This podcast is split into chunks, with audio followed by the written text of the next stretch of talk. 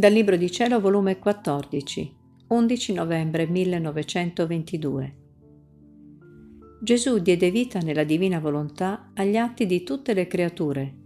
In quest'opera associò la sua Madre Santissima e adesso chiama l'anima per ripeterlo.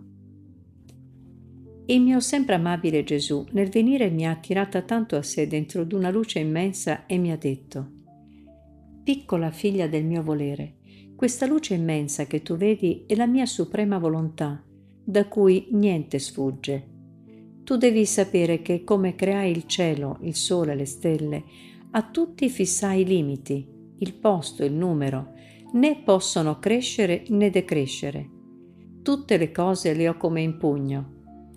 Così nel creare l'uomo, nel medesimo tempo creai tutte le intelligenze e ciascun pensiero, tutte le parole, le opere, i passi e tutto il resto dell'uomo, dal primo fino all'ultimo che dovrà esistere. E questo era come connaturale in me, molto più che io stesso dovevo essere attore e spettatore anche d'un pensiero. Se l'uomo non lo poteva fare senza di me, come non dovevo saperlo e conoscerne anche il numero? Sicché nella mia volontà nuota tutto l'operato delle creature, come i pesci nuotano dentro di un vasto mare. Ma avendo creato l'uomo non schiavo ma libero, perché non era decoroso per me, né opera degna uscita dalle mie mani, se facessi uscire quest'uomo inceppato, senza libertà, né potrei dire «facciamo la nostra immagine e somiglianza», se non lo facevo libero. Volevo dotarlo con la libertà. Io ero libero, libero anche lui. E poi non c'è cosa che più torturi una persona che dare un amore forzato, e questo getta diffidenze, sospetti, timori, e quasi schivo in chi lo riceve. Vedi dove hanno origine ciascun atto di creatura, anche un pensiero? Nella santità della mia volontà, con questa differenza, che se l'uomo vuole, quello stesso pensiero, parola, può farlo bene o male, santo o cattivo. Ora la mia volontà ebbe un dolore nel vedere in tanti cambiati i loro atti di cui era attrice, immicidiali per me e per loro. Perciò volevo che la mia volontà, facendosi doppiamente attrice di ciascun atto, stendesse su tutti un altro atto divino che doveva ricambiarmi, secondo la santità della mia volontà, in tanti altri atti divini. Ma ci voleva uno per far ciò.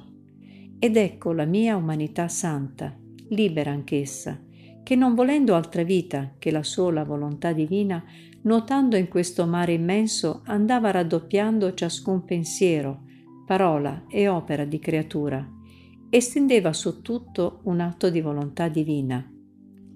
E questo soddisfaceva e glorificava il Divin Padre, in modo che potette guardare l'uomo e aprirgli le porte del cielo. E rannodavo con più forza la volontà umana, lasciandola sempre libera a non scostarsi dalla volontà del suo creatore, per cui si era precipitato in tante sciagure. Né fui contento di ciò, volli la mia mamma, anche lei santa, che mi seguisse nel mare immenso del volere supremo e insieme con me duplicasse tutti gli atti umani, mettendovi il duplice suggello, dopo il mio, degli atti fatti nella mia volontà su tutti gli atti delle creature. Come mi era dolce la compagnia della mia inseparabile mamma nella mia volontà.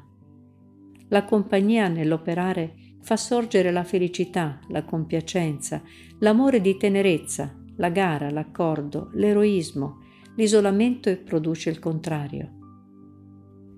Onde, come operavo insieme con la mia cara mamma, così sorgevano mari di felicità, di compiacenza, a parte a parte, mari d'amore, che facendo gara uno si tuffava nell'altro, che produceva grande eroismo.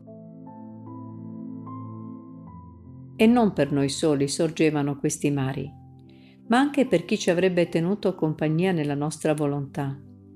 Anzi, questi mari, potrei dire, si convertivano in tante voci che chiamavano l'uomo a vivere nel nostro volere, per restituirgli la felicità, la sua natura primiera e tutti i beni che aveva perduto col sottrarsi dalla nostra volontà.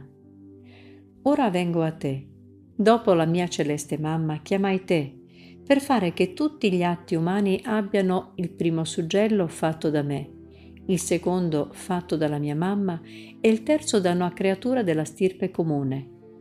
Il mio eterno amore non era contento se non avessi elevato una della stirpe comune che doveva aprire le porte a chi si disponesse ad entrare in queste porte per vivere nel nostro volere. Ecco perciò le mie tante manifestazioni, i tanti valori ed effetti che ti ho fatto conoscere sulla mia volontà. Questi saranno calamite potenti per tirare te e poi gli altri a vivere in essa. Ma per entrare nella nostra volontà e seguire il sublime volo dei miei atti e quelli della mia indivisibile mamma, per quanto sei della stirpe comune, non potevi entrare nel nostro volere se non avessi almeno o fossi trasformata nella natura che uscì dalle mie mani prima che l'uomo si sottrasse dal nostro volere. Ecco perciò le mie tante grazie per ridurre la tua natura, l'anima tua, a quel primiero stato. Come ti aggraziavo, così ti toglievo i germi, le tendenze, le passioni della natura ribelle, lasciando sempre libera la tua volontà. Era necessario per il mio decoro, santità e dignità, che dovendoti chiamare nel centro del mio volere per farvi vita comune, per farti percorrere tutti gli atti fatti da me e che dalle creature non sono conosciuti ancora, ridurre la tua natura a questo stato felice. Altrimenti non avresti potuto correre con me negli interminabili atti del mio volere, né stare con me, con quella dimestichezza che ci vuole per operare insieme. Le passioni, i germi delle tendenze non buone, sarebbero stati come tante sbarre di divisioni tra me e te. A più saresti stata agli ordini del mio volere, come tanti altri miei fidi, ma da fare ciò che feci io saresti stata molto lontana. Né tu né io saremmo stati felici, mentre il vivere nel mio volere è proprio questo, vivere pienamente felice in terra, per poi passare a vivere più felice nel cielo. Perciò ti dico, vera figlia del mio volere, primo parto felice della mia volontà, sii attenta e fedele. Vieni nel mio eterno volere. Ti aspettano i miei atti che vogliono il suggello dei tuoi. Ti aspettano quelli della mia mamma. Ti aspetta tutto il cielo, che vogliono vedere tutti gli atti loro glorificati nella mia volontà da una creatura della stirpe loro. Ti aspettano le presenti e le future generazioni, per essere restituita la felicità perduta. Ah no, non finiranno le generazioni, se non mi ritorna l'uomo nel mio seno, bello, dominante, come uscì dalle mie mani creatrici. Non sono contento d'averlo soltanto redento, anche a costo d'aspettare, avrò pazienza ancora, ma deve ritornare a me come lo feci, in virtù della mia volontà. Col fare la sua volontà scese nell'abisso e si trasformò in bruto.